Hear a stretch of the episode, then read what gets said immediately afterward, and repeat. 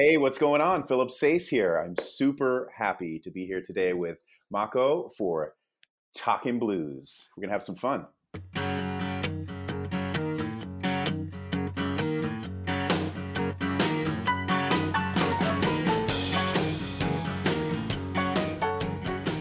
How, how are things in? Are you in LA? Is that where you are?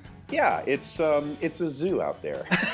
just, I don't know what else to say, my friend. And and are you in Toronto? I am. The old yeah. stomping ground. Well, but and and I, I understand that uh, you know things are things are still pretty locked down, but uh, you're going to have some openings happening soon. Is that right? As of tomorrow, I believe we're in the gray zone, whatever that means. We still can't go out to restaurants and to movies, yeah. and we still can't get haircuts, but things are opening up a little bit. Well, hopefully, and it will yeah. continue to do so. But there's concern because of the, um, you know, because of what's going on in the variant. You just wonder if it's going to be. Hopefully, we don't have to lock down again. That's the that's the major thing. I'm with you. I'm with you. I hope that we don't as well. And uh, you know, we've seen some certainly some curious uh, activity from certain states this week, which is, um, you know, I mean, it's, it, you know, people are at the end of their their wits. They've just got no patience left, and it, you know, it's totally, in some ways, understandable. In other ways, it's really, really terrifying to say that you know, hey, we're 100% open and no masks and let's go for it. I think it's it's a bit scary. Um, as a Canadian, and I, is it correct to assume that you consider yourself a Canadian? Yeah, actually, I'm actually I have I have three I have I have three uh, access to three passports, so I'm extremely grateful for that. it's Irish, Canadian, and American. Is that the way it would work? Is that the three? Right. So, um, well, I was born in Wales, so the UK, uh, and then I was raised in Canada as a Canadian, and then uh, the U.S. Um, uh, as well. So yeah, all three. But but you know, was raised in Canada, so my my roots are are definitely Canadian and British for sure. And, and do you feel like a Canadian and the British? I, I, I don't know if you define yourself that way, but uh, do you or do you feel more American now that you've been living in LA? So it's you know it's a really interesting question, and thanks for asking. You know, um, I think all are true. I think because my family, you know, my mom and my brother, and and and uh, certainly my wife's family as well, like her sister and their family, my brother and, and, and his family, and everyone are nieces and nephews, and uh, they're all in Toronto.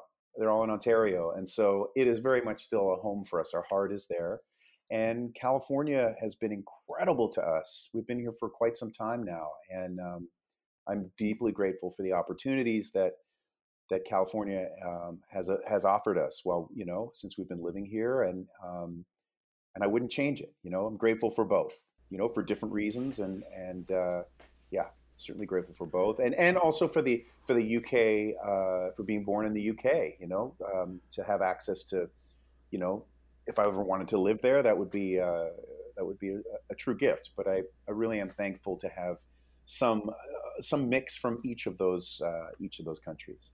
So let's go back um, and let's find out how you got into music. So yeah, thank thank you again for asking. I love this is uh, I have to compliment you. You've such a, a wonderful bedside manner. This is lovely.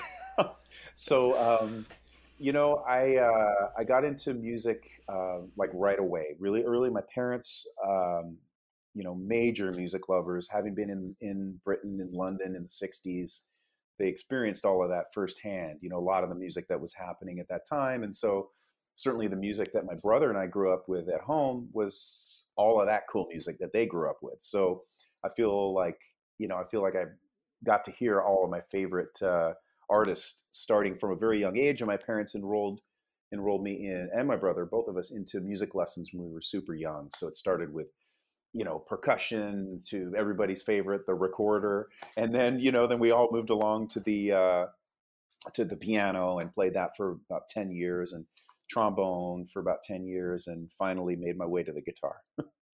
So how did the guitar come along?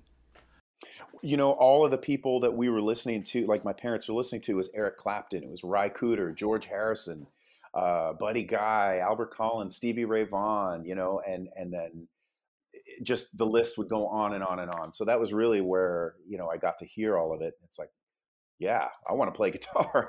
so.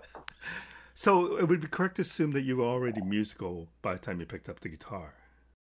Yeah, I mean, yeah, I had studied uh, Royal Conservatory piano for for a number of years, and uh, as well, like I was saying, trombone and school band. Um, yeah, so yeah, for quite. I didn't start playing guitar until I was in my mid-teens. I started kind of late, as as some people might say, or maybe at the right age. I'm not sure.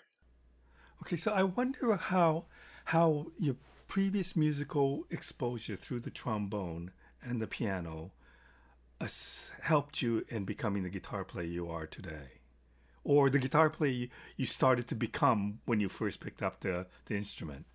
Right, right. Well, you know, I'm definitely. We are all a work in progress. I'm a student for you know for forever, and always trying to get better, and always trying to learn. And I think that yeah, the piano specifically, well, maybe trombone as well, but just the idea of pitch, and the idea of rhythm, and the idea of timing, and the idea of you know, groove, but really like the idea of pitch is something that I think, particularly um, having spent that much time playing piano, I think was really helpful. If you picked up the trombone today, would you still be able to play it? you know, no, I was terrible. I was terrible. I was, you know, I was in the brass section in the back. You know, I was with like the tuba guys, the baritone guys. We'd be just like fooling around back there. And then, you know, when the when they knew we weren't playing, they'd be like, "Okay, you guys over there, bass clef, what do you got?" And I'd be like, like it would just sound like you know dog farts but it was but it was it was it was a good learning experience. I you know i could probably make an amazing fart sound with with it but uh but i don't think i could play you much. Well that's something. That's something. um when you picked up the guitar i mean 15 16 is kind of late and you were you started playing in the bars pretty soon after. So how how did you take to the guitar and tell me what happened once you picked up the guitar yeah, well, you know, I had always wanted to play, uh, but my parents, you know, they were so supportive of the the music in the house, and they had saved up to buy my brother and I a piano. My brother actually went to St. Michael's Choir School in Toronto, and um, so we were both very active in terms of music and you know learning, you know, piano lessons, all all this stuff. We were it was part of our lives, and um, you know, I think I felt bad for a while saying like, "Hey, can we get a guitar now? I don't want to play this piano, thousands of dollars." you know, so I kind of like waited for for a while, and um, you know, one of the things my my parents took us to see Eric Clapton play live, um, and he had Mark Knopfler playing second guitar, and it was my first concert I'd ever been to. Not a bad concert to be at. You know, yeah, it was it was superb, superb. And so that kind of lit a fire where I was like, oh my gosh, I need to learn how to play. I still remember the moments of, of that evening. And and so I waited a little longer, you know, and and around the time when Stevie Ray Vaughan passed, I was, you know, as a kid, but I was moved so much by that that it was became really clear to me that I wanted to devote my life to continuing the message that I heard and felt in the people in the people whose music turned me on the most. So like Stevie Ray or or Eric Clapton or Freddie King or or you know all of this beautiful music that I grew up with. There's a certain um, commitment to the music, and so I think for me, even from before I could play, it, it was sort of a uh, was already a uh, a soul agreement, if you will, that this is this is something that I'm going to dedicate my life to, and and always try and get better, and always try to spread the love and the fire that I hear in all the artists that turn me on. So I think really out of respect and gratitude for the for the music that's come before, and and also on a daily basis, um, you know, getting into the woodshed, getting into the practice room to try to get deeper and try to try to get better. Always. I get the impression that once you committed to that, then you spent a lot of time working at the craft. Yes, yes, and still do. Like probably hours and hours and hours every day. Every day. Yeah, still today. I was practicing just before, uh, just before we uh, got on our call here. So it's I love it. You know, I, I I don't even think about it so much like practicing. I think about it like like playing. I want to play. I want to see what melodies are in there today, and I want to work on the things that that I can make better today. Write a new song, you know, something. But I think, or you know, all of those things. But ultimately, continuing the message and the power and the you know the the purity of the music in my through my own lens of course no one's going to be any of those people that have come before but and i do think that there is a uh, there is something very deep and spiritual in that music and so i'm committed to continuing that in my lifetime in my own way as i can part of that learning process was hanging out at the bars in Toronto. Yeah. And seeing some of the local musicians and I guess some of the touring musicians. Yeah. Tell me about the people you ran across and the influences or the impact that they had on you. Yeah, that's a great question because you know Toronto is really a hotbed of of serious serious musicians. Like, and I always say this, you know, like we a lot of people talk about Austin and Nashville and you know certain cities and things like that, and that's cool. I mean, they have some of the best to ever do it, you know, in in these that coming out of these cities, beautiful musicians. And I would put Toronto up there. I think that there are a lot of really, really beautiful artists and musicians. And I don't know if it's because of the winter that people, you know, stay home and practice all winter or something, but there are some absolute, like, just ferocious musicians um, across the country. But I mean, for me, my experience coming out of Toronto, I'm thankful that I got to go and, and watch people. You know, even you know, on a Monday night, I could go and see a player like a gentleman named Michael Keith, who's a true virtuoso player. Um, I would go and see him a lot. I would go and see uh, Kevin Breit sometimes um, if I could catch him, another virtuoso player, and you know players like Pat Rush and Mike McDonald, and uh, you know obviously Jeff Healey. Um, there were other players like Brian Kober and the Nationals that that were tearing it up around town. Um, you know Tony Springer, right? Like there were just seriously talented um, I mean, I'm speaking a lot about guitarists, but lots of different musicians around around the city, and so I feel very thankful. I would just I'd go in a lot of times underage.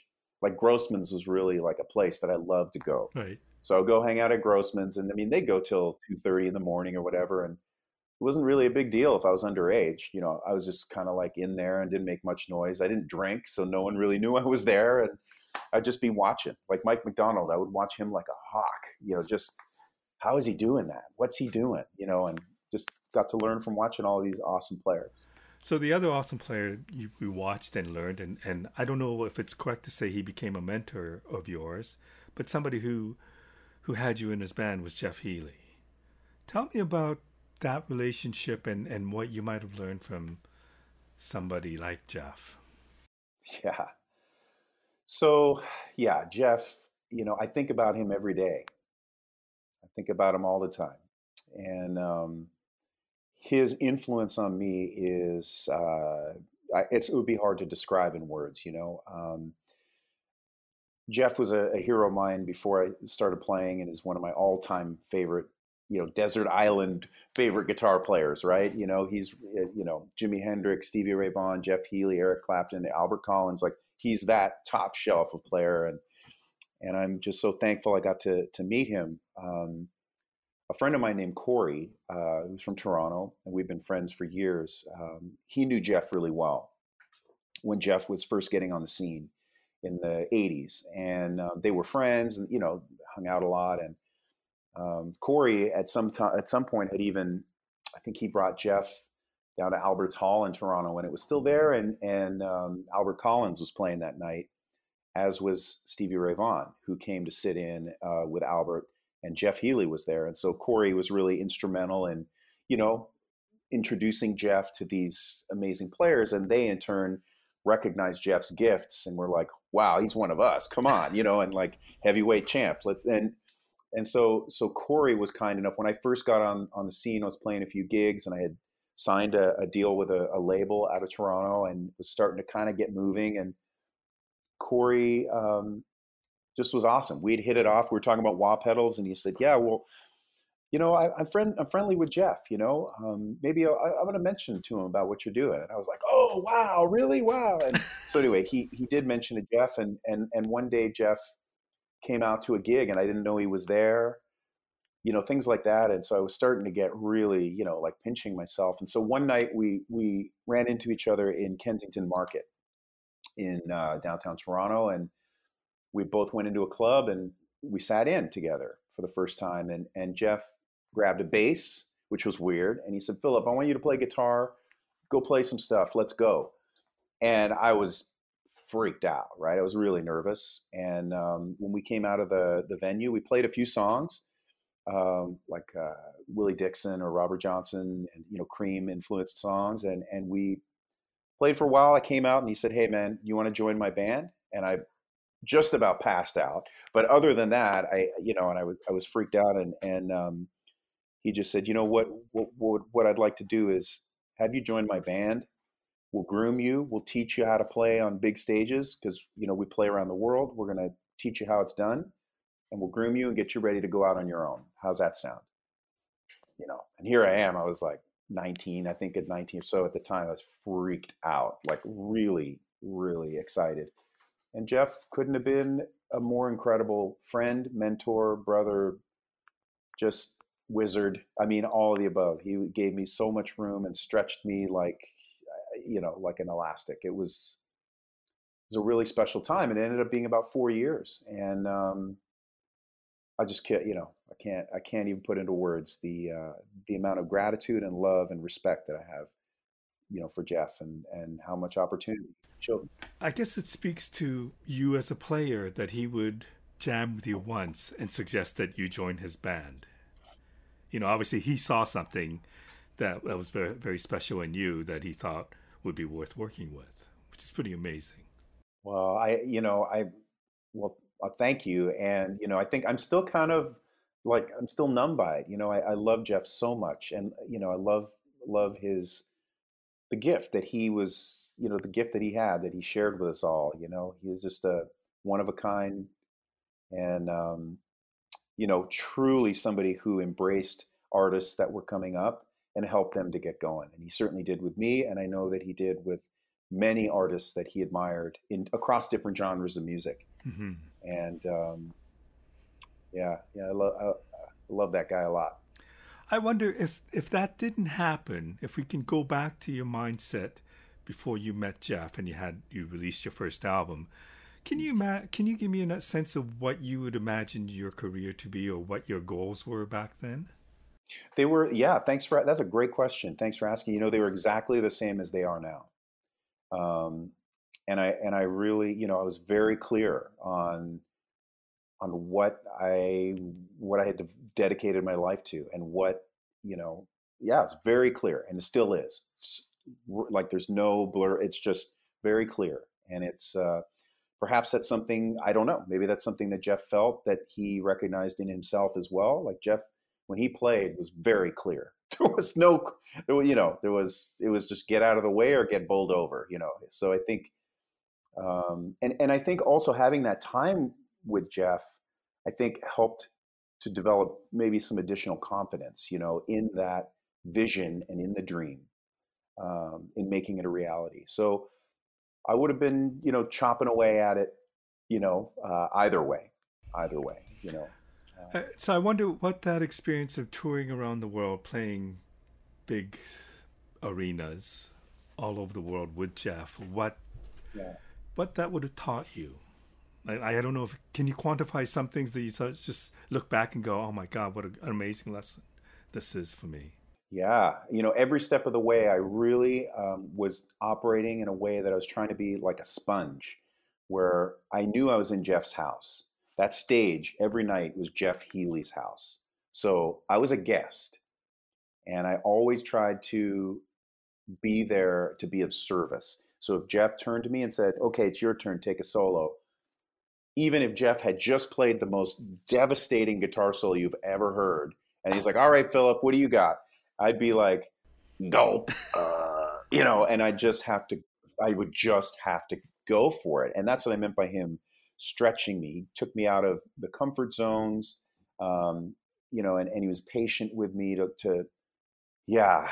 Um, I, I, just think about like he would, you know, for instance, one of the one of my favorite memories. We went to the Montreux Jazz Festival in Switzerland, which is a really prestigious festival. Um, you know, one of the reasons I had known so, like I was so aware of it, was that Stevie Ray Vaughan had played there uh, in the early '80s, and that's where, you know, his career had a real lifting point from that from that place. But it's been a very famous um, international festival for decades. Mm-hmm.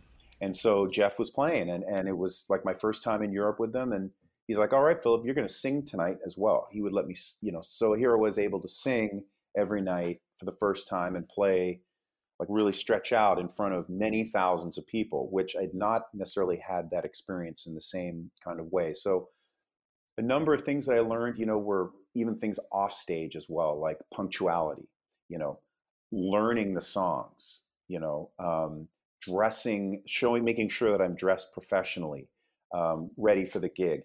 Just be quiet and listen. I'm the guest there. Jeff is the boss. What he what he says goes. What anybody else here says go. You know, and I think really, um, you know, again, just being aware that I'm the apprentice. So you know, like try to try to and and everything that Jeff did in every night, like just just subtle things sometimes. Like he would he just knew when to tell the right joke during a live show, or he knew how to he just you know i think every watching every single thing that he did over those four years and and i think not necessarily trying to emulate that but trying to just use it as a guide through the rest of my life through the rest of my career you know um, so i don't know if that really gets to it but there was it's i mean then there's the playing stuff you know jeff would play and sing things and you'd be looking at him going how is he playing that i don't even know what that is like because he's playing on his lap and it's impossible to try to, you know, I'd go back to the hotel room and try and figure it out, and uh, you know, so I think, I think over the years as well, trying to, um, trying to pick up as many uh, playing ideas and and sort of playing inspiration from Jeff. There was a lot of that as well, but it was very full. It wasn't only the music. There was there was a lot off stage too that I learned. Okay, so you mentioned about singing. Um, I'm not sure if you get much credit for your singing voice, but you do have a decent voice as a singer. Oh, thank you. Um, I don't know if you've worked on your singing as much as you have worked on your guitar playing, but tell me about the singing side of your your musicality and, and how how much work you put into that. Yeah, thanks, Mako. I appreciate that. Um, yeah, it's something that you know for a long time um, you know, like in a in a live music venue, it can be loud, and so sometimes if you just go up to a microphone and you just kind of yeah yeah and kind of scream a little bit, you know, you can kind of get away with it for a while until you start blowing out your voice or damaging your voice. You're playing four nights in a row and no sleep, and you realize on the third gig, like I got no voice left. I can't, you know. So I started doing some work with um, a vocal teacher, actually out of Toronto. His name was Bill Vincent and he had worked with a vocal coach to the stars. His name is Seth Riggs, and um, he had learned that that method. So I, when I was living in Toronto, I had worked with him. I think he was also working. Maybe he worked with some other people that were working with the Jeff Healey group. Maybe Amanda Marshall. Maybe some. I'm not. I can't remember. But you know, he he was a very talented uh, vocal coach.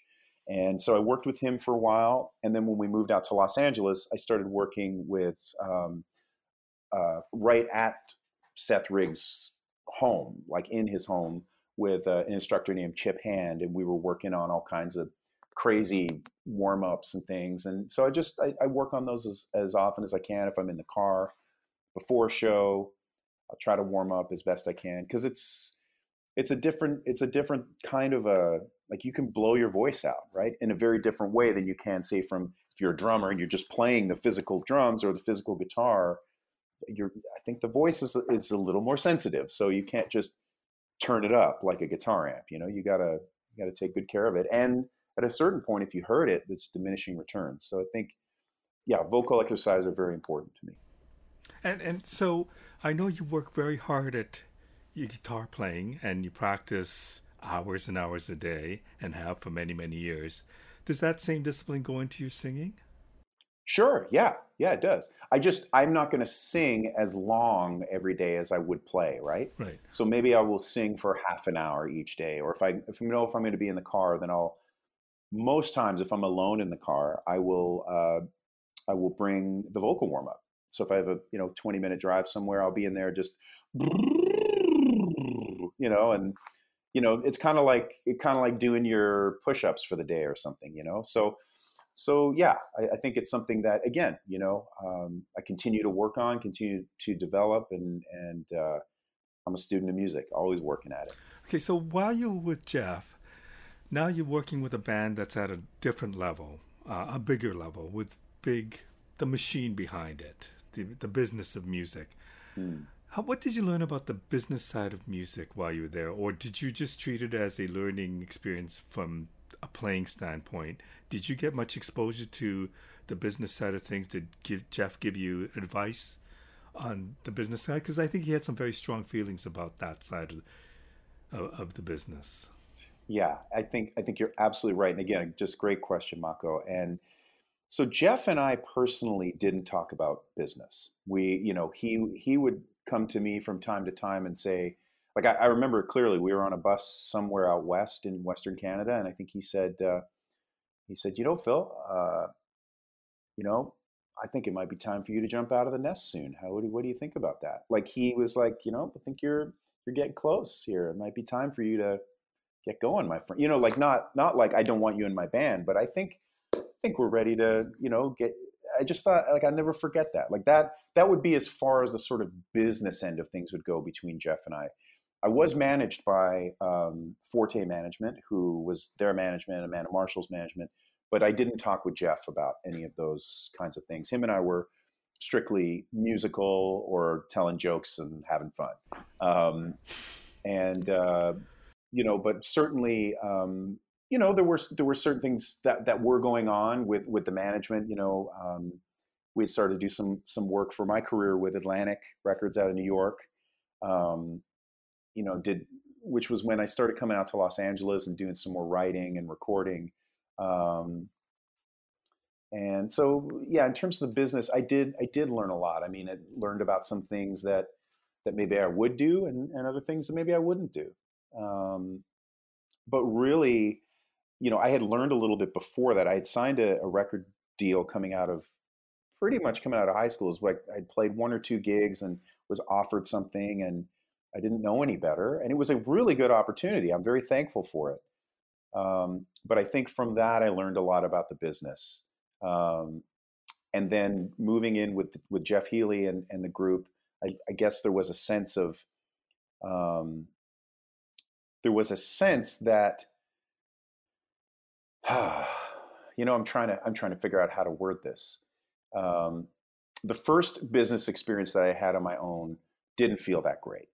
Um, i think moving forward from there at the time it was very exciting but contractually became a bit of an issue um, which my parents helped me get out of and and you know we had to deal with some of that. Um, but in terms of uh, you know moving forward, my focus was with Jeff, the business, kind of getting training, getting myself ready, and then yeah, and then and then moving on from there. So I don't know if it answers it. Yeah, yeah. Directly, but uh, I wonder when when he said maybe it's time for you to leave the nest. How did you feel about that? Did you did you inside feel that maybe it was time for you to pursue your solo career, or what were you thinking at that point? Yeah, exactly. I mean, it was it was um, it was you know I had been working with with Jeff for you know about four years, and um, and I think yeah, I think it was becoming clearer that I was ready to go out, more ready to go out on my own. And Jeff never like he would never try to change me into just being a side person. He knew that I wanted to go and was training to go, and and so he was just like, hey man, you know, I took it as a as a pat on the back and like a, a vote of confidence. So you, at that point, you decide to move to LA. Yeah. Or soon after you move to LA.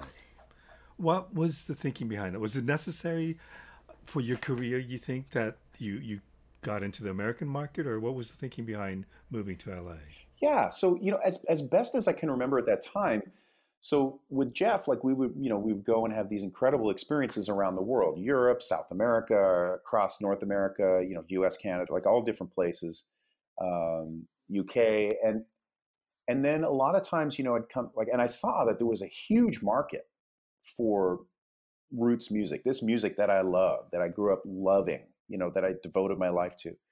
Huge audience for it internationally, and and then I remember, you know, I would come back to Toronto and I'd be trying to like get something going on my own, and it was always like there was always some kind of reason why somebody wouldn't you know get involved oh it's blues we don't look at blues or you know oh it's blues or oh you know the, if you change we'll work with you and, and then i would go out and do a gig with jeff and we'd go to europe and then i'd sing a couple songs or whatever and then there'd be an opportunity for me to go out and do things on my own there but then i would come back and try and get it going in toronto and it was really frustrating it's kind of like whoa wow like i you know i'd like to I'd like to get some lift here. And it was just kind of, it felt like the ceiling was really low. And so um, that was frustrating. And I know that Jeff had to leave Toronto to get and something going on. Um, he was around playing for people, and they would come down and see him, record labels, and they would say, Where's the gimmick? If you could even believe it in the 80s. And he then went and played in New York, mm-hmm. signed instantly by Clive Davis, and became a star, right? So, and I'm not saying that as like a, it's not the same for everyone, but the limitations were really bothering me. And I, and it was, um, and it was upsetting. And I'd started working with like Marti Frederiksen, a producer in LA, and Mike Bradford in LA, and they were like, "Dude, you just need to come down here and get to work." Like, you know. So I think it, it was really kind of a um, an amalgamation of things. You know, not really being able to get any attention from the Canadian industry uh, in Canada, or very little, and um, and then I think you know the opportunity to come to the U.S. Um, and work with some really amazing people, and yeah. And then you move down there, and and then you wind up working with Uncle Kracker and also Melissa Etheridge. I presume partly because you were in LA. That's right. That's exactly right. So with Los, yeah, with Uncle Kracker, he at the time um, had this cover of Dobie Gray's song called "Drift Away." Great song, and it was huge that year. Right? It was like it was coming out of the it was coming out of the ground. It was coming out of trees. Like it was everywhere. And um, Mike Bradford, a producer who I connected with um, and, and had worked with, he said, "Look, Uncle Kracker needs a guy that can play and sing. Do you want to do it for a little while?" And I was new in LA, and I said, "Yeah, sure. You know, I mean, we got to pay rent. We're, I don't know anyone here. You're like, let's go." Um, and it turned out to be that he had this huge hit, so it was really exciting at the time to, you know, to experience all those nighttime shows. You know, like the whatever Leno and you know whatever was on at that time. And and I think traveling in that way when an act has that kind of a number one buzz for I think he had it was 28 weeks or something. It was like wow. really quite an experience, like a very I'm grateful for the experience, and and you know he was uh, a real pleasure to work work with, work for, and um, and I'm thankful for it. Yeah, and, and that led to the Melissa Etheridge. Well, they weren't connected, but the Melissa Etheridge opportunity opened up, and you know, much like um, like with Jeff, um, Melissa is somebody that I really respect as a just a very dynamic artist and and one of a kind singer, very unique. And in some ways, she has some of those qualities that, like when Jeff would walk on stage and everybody would applaud, and he'd play two notes or something just to make sure the whole place would go silent. Like they'd be like, like. And Melissa had a similar effect on people too, right? Where she would like she could come out, people would go crazy, and then would, you could hear a pin drop, and she would sing something, and the whole place would start crying. Like it was, you know, she just had had this kind of this power and this energy, and and um, has, I should say, but um, so yeah, it was a real, real amazing experience to work with Melissa. You know, we got to play at the Oscars. I mean, she won an Oscar that night. This song we played on, and it was like she would yeah there were grammys all, all, this like fun high-end stuff that that she was doing because she's like a musical icon. And so it was again very much like like jeff a real opportunity to stretch and grow and learn from somebody who is a master in their in their world. And um and i'm very thankful for it. So that was four years with melissa. I was wondering your guitar playing or your playing style, I would imagine, would have suited more of the Jeff Healey band. When Jeff said, do your thing, it was closer to what you do. I'm not sure if that's the same. One can say the same thing when you worked with Uncle Kracker or with Melissa Etheridge. Not to say that it's not the same music, but I, I don't know if it's. I just get the impression that your playing might have been a little different or more reserved under those other circumstances. Am I correct to say that? So, you know, maybe in the Uncle Kracker situation, but he gave me times to like, you know, wind out a little bit. He was cool, you know, he was really friendly. And, and I also got to sing on the gig a little bit, which was fun. Um, with Melissa, she was so generous on that gig. I mean, she would let me play like for 20 minutes straight solo sometimes. Like it was crazy. And then she started um, on her record. No, I mean in a good way. It was so exciting, and she um, like her shows were three hours long every night.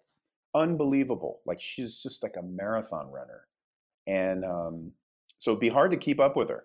And you know, sometimes like two and a half hours deep in the show, she'd be like, "Okay, Philip, go," and I'd be like, "Okay, I gotta go. I gotta, you know, kind of get the get the energy up because her and she's like the Energizer Bunny, right? So it was like, but I was always excited and honored, and and she started writing songs that were intentionally written to create space for me to play on. It was like we did a made a record together called The Awakening.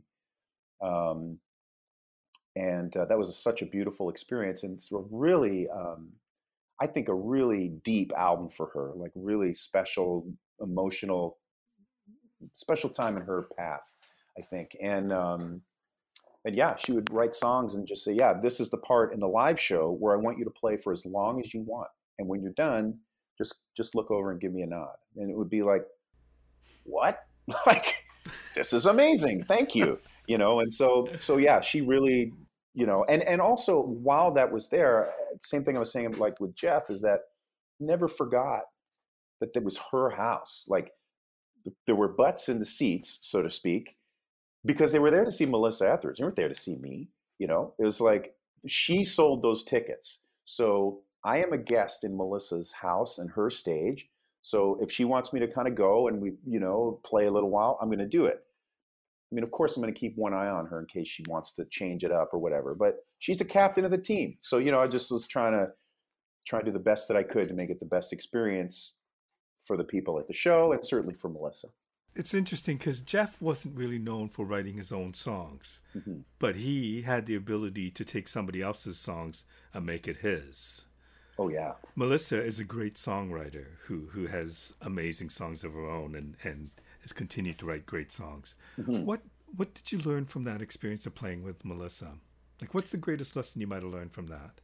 You know, one of the things that I love so much about Melissa is is her encouragement to accept and to really encourage.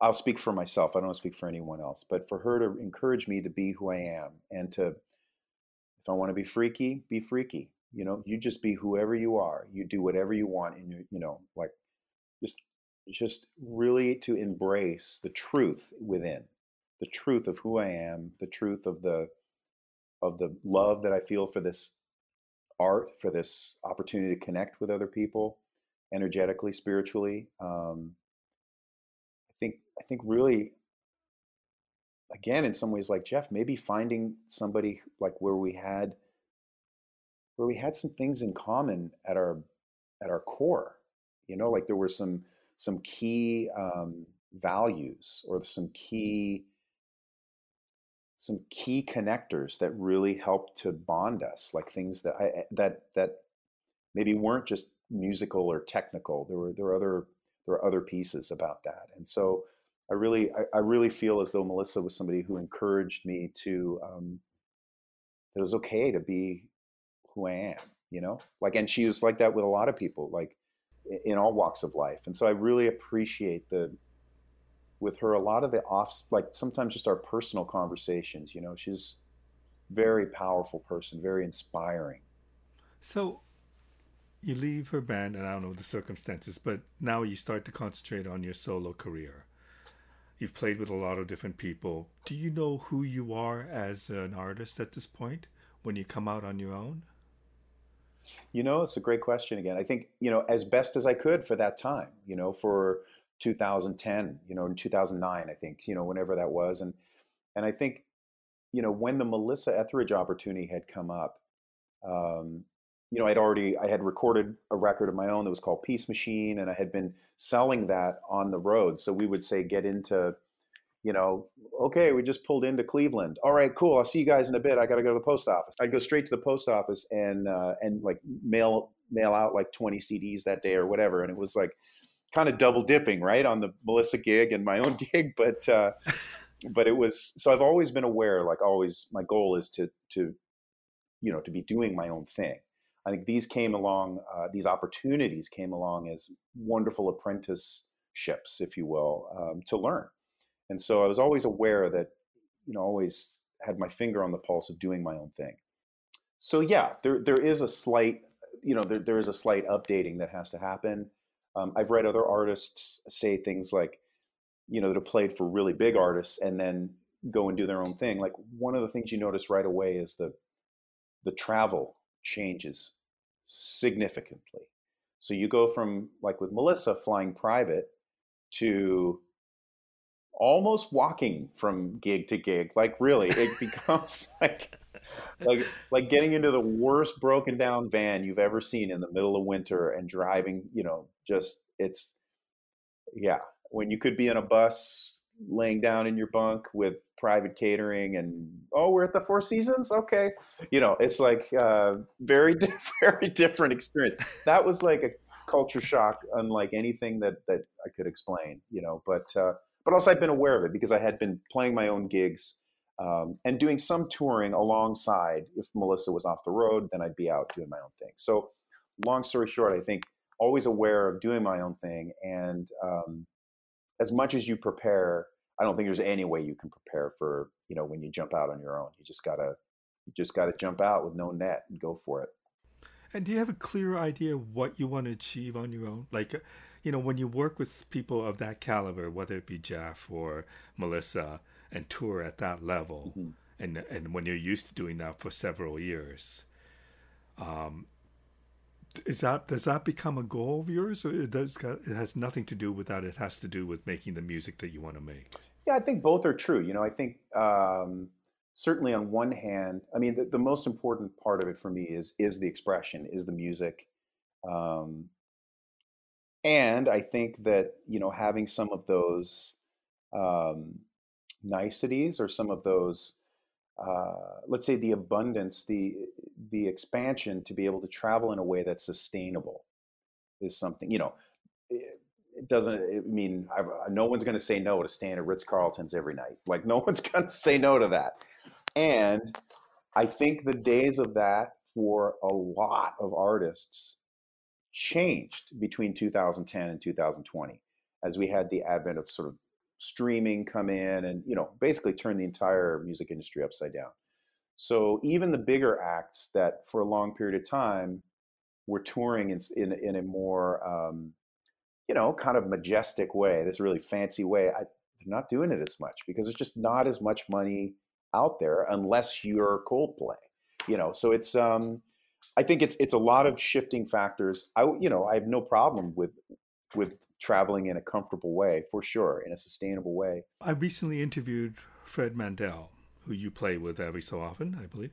I was waiting for you to bring him up. Um, i love that you bring that you brought um, him up. Love it. and obviously somebody who has like yourself played with some very high level musicians. Yeah. What do you think about i asked fred this and, and i'm not sure if it's fair to ask anybody these questions but what do you think it was about you that people like jeff people like Uncle Kracker and Melissa Etheridge saw in you that said, "I want them. I want Philip to be in my band." You know, it's a it's a great question. I think that I think they knew that I was really serious, just really serious about the music. Um, I think as well that there was no misunderstanding about, you know, that like, yeah, there's no misunderstanding that I'm in their house. You know, I always tried to approach it from a place of respect um, I think there's true admiration for these artists, true respect and admiration for their accomplishments, but also for their gifts and their musical abilities. So I wanted to be there to learn. There was an enthusiasm, um, and I think a, a, level of professionalism where if you're supposed to be there at nine o'clock, I'm there at nine o'clock. You know, um, best as best I can, unless it's something happened. Right. But yeah, for the most, you know, I think tried not to not to complain too much. You know, all all those things. I think just trying to be a a good team player and listen to the captain and, and listen to what the captain wants and, and try to deliver that as a side person. But but ultimately, I think it was really clear that they knew that I was really that I'm really really serious about it. Like that this is, means something. So I wonder. You know? Speaking of Fred, and he told me you guys play together every so often. What have you learned from him? Oh, Fred. Yeah, I just think the world of Fred. And um, he is not only one of my favorite people in the world, he's truly one of my favorite musicians in the world. And one thing I can say about Fred, and you know, we've worked on different sessions together, whether he was playing uh, for on, on, something that I was working on, or some you know something that we know the people who he's whatever he brings to the session lifts the entire experience for everybody. So you could have a song and you'd be like, I think it's finished. It's great. Okay, what do you think? It's great. Hey, Fred's here. Fred, you want to just play something? And then suddenly it would be like, this is way better now. Oh, Fred. Like, I don't know what. He's like, he's got some kind of crazy magic where he just, like, it could, uh, he just knows what to do to lift things. He is such a gifted, talented musician and, or an artist. So for me to talk about what I've learned from him, I think, I mean, it, it, it would be, again, in some ways, like talking about like Jeff, when you're around somebody who is that deep as a as an artist, because um, he's not just a technical player. Like when he, when Fred's playing, he's bringing things out of the air that are, yeah, they're he's he's channeling, you know, ultimately, and he's and um, so I think a lot of times when Fred's playing something really meaningful, like I don't even want to play. I just want to listen to him because he's so he's so special. And I think you know, really just every time I'm around him, trying to learn something new, you know, and he's so humble. He's the last guy to tell you about his accomplishments, right? And then you're like, you played on the wall? What? Like you played with Queen? What? Like that? what is happening right now? Like, you know, when, and, and sometimes he'll just drop a weird story that you've never heard before. And it's like, it's just a good reminder that, yeah, Fred was, you know, Fred's the real deal and, uh, you know, I think, again, about trying to be professional from Fred, you know, I think a lot of things I've learned from Fred um, on about being, you know, again, being on time, being professional, being amicable, being a good person to get along with on the road. Um, you know, all those, all those kinds of things, you know, I think that again, there was like a real, um, uh, you know, we, we just share a lot of common viewpoints on, on a lot of these things. So I think for me to be able to see someone like Fred, who, have, who has done it through his life at such a high level, um, he's an inspiration. Well said. Um, this year you released an album uh, earlier this year, which must have been kind of weird. But what was it like releasing an album during this past weird, strange year? Yeah. So it was definitely a mixed feeling. You know, um, the record had been pushed back already before. It was supposed to come out just before the COVID thing hit, like in the fall before, and um, the record company had decided that they wanted to uh, push it back, which happens. You know, so it got pushed till uh, April of last year, and so it was like, okay, well, that's fine. But then COVID crept up in late February, March for us over here and um, it was kind of like, holy shit, what's going to happen now?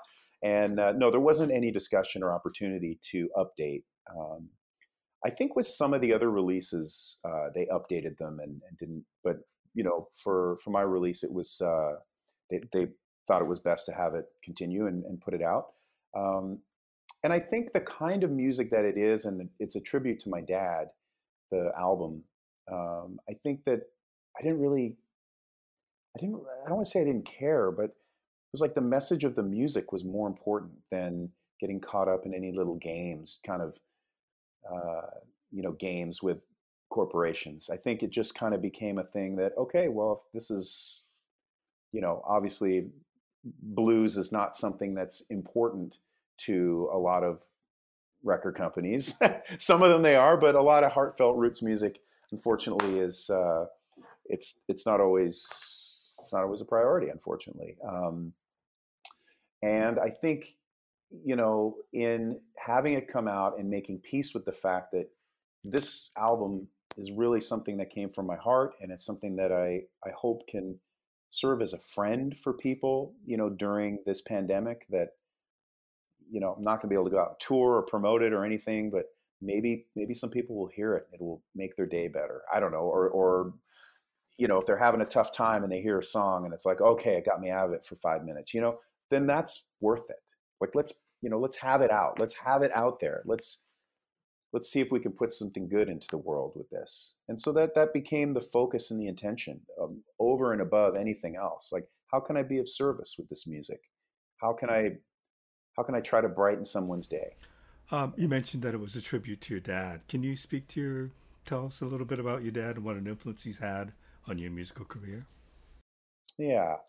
Um, pretty much everything that I listen to is because of him and my and my mom, and uh, you know all the all the guitar love and all that. Yeah, I mean, you know, music love, all the artists, all the you know came directly from the music that we grew up listening to as a family, and um, yeah, you know, my dad um, got sick quite suddenly, and uh, he's a healthy guy his whole life. Um, no smoking, didn't like to eat meat. You know, he's like just no drinking.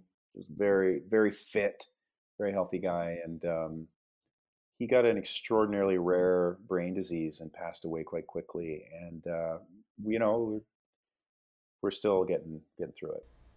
Oh, it's great that you did this tribute to your dad. I mean, what an amazing thing to do. Well, thank you. Yeah, yeah. I had I had the opportunity to play uh, a couple of songs for him uh, before he passed, which was which was certainly you know meaningful and and uh, he was always very supportive of of what I was doing. And you know my parents would come sometimes they would get on a plane and fly to a city that we were playing in and you know come and come and see us um, which was always really meaningful you know we were really close. So so it's yeah so it's sucked yeah. that he had had to transition but uh, we'll, we'll meet again. Um, musically are you still writing these days? Is that is that an ongoing thing or does that is that based on the next project you're working on? Yeah thank you for asking. So i've been writing actively over the last year. Like i'm sure anybody who has any any kind of like needs a creative outlet I'm, i hope that there's been lots of writing whether it's our own very personal diary writing or writing a song or writing a poem or writing a card a love letter to someone. You know i think there's so much to pull from right now that you know I, I just yeah i've been writing a lot so i think i have to be writing and even if it's for no one else to hear you know just just to write it and put it on the paper and if i go back to it a couple days later and say well i don't think that's a song but at, in the moment is very healing and very important to process what's going on and and try to put it into word and music. But uh, yeah i've been writing and i've got um, got a bunch of stuff that i'm really excited about recording. So I think it's just sort of figuring out how to do that in the COVID world. You know. Yeah, my final question to you, do, to do with the COVID world, but tell me what have you learned about yourself because of this experience of being in this pandemic world? Wow. Yeah. Mako, that's my favorite question. Um, I think that's really deep. No, I, I no, I mean I really mean it because uh, you know, one of the things I am committed to in my lifetime is certainly, as I, as I've mentioned, continuing the message of this music that that I love, and and through my own experience and through my own lens, through my own way. And I, you know, I think having this time to strip away all of the all of the business has really allowed me to reconnect and reaffirm and re not even like renew. Well let's say renew my vows you know? Like there's been an opportunity to be still to really be in touch with that part of me that is burning as brightly as it ever has for the um, ins- inspiration and, and intention of, of connecting with people through the power of music. And i think this time has shown me that no matter what somebody says and they say oh you know what? You should wear different clothes or oh you know what? You should make your music sound a little bit more mainstream or oh you know this that this that. You know oh just write with someone else and we can have a rapper on the song and everything will be cool. And if that's something i want to do then that's cool. But when i have somebody saying it because you know they they don't anyway i think what i'm saying is removing the cooks in the kitchen. Because when you have people you know different various record labels managers agents over a long period of time that are constantly telling you that you're not good enough that you need to be more like this other person or this person and this person and what you're wearing is no good and your haircut's no good your new song is no good unless i tell you like you go through a decade of people telling you that you're not good enough unless you do what they tell you. It starts to fuck with you a bit. It really does. Doesn't part of my language but it starts to mess with you. It can really can really destroy your self confidence. It can not only that, it can really blur the like looking through the winch. It's like trying to drive through torrential rain. You can't. The wipers are going, and you're trying to get through it, but there's just so much bullshit getting streamed onto you that it's it gets really hard to. And a lot of people lose who they are. You know, they lose. It, it's it's amazing. You know, this is all the stuff that goes on behind the curtain that people don't talk about. You know, like, and um, so for me, I think really getting um, a good taste of that for an extended period of time from people that really had no interest in seeing me improve as an artist, as an somebody expressing something very important to me, but more so as like a, a disposable commodity. Yeah, it hurts, and it really, if you're not careful, can impact the expression and, and the, the purity of it. So this time has allowed me to renew and clarify my vision around what I've devoted my life to, and to be extremely careful with who I'm going to be partnering with moving forward. That, you know, this is needs to be a I need to be very discerning and have very good boundaries moving forward. There's a lot of personal growth that I've experienced through this time. And in turn, that has been reflecting the music that I'm writing and the things that I'm practicing uh, and singing at home. I would imagine, I get the impression that you have a pretty dedicated following, that you have a fan base that is special. I hope so. I, I hope so. I'm grateful for anyone and everyone that, that, that is that is into it.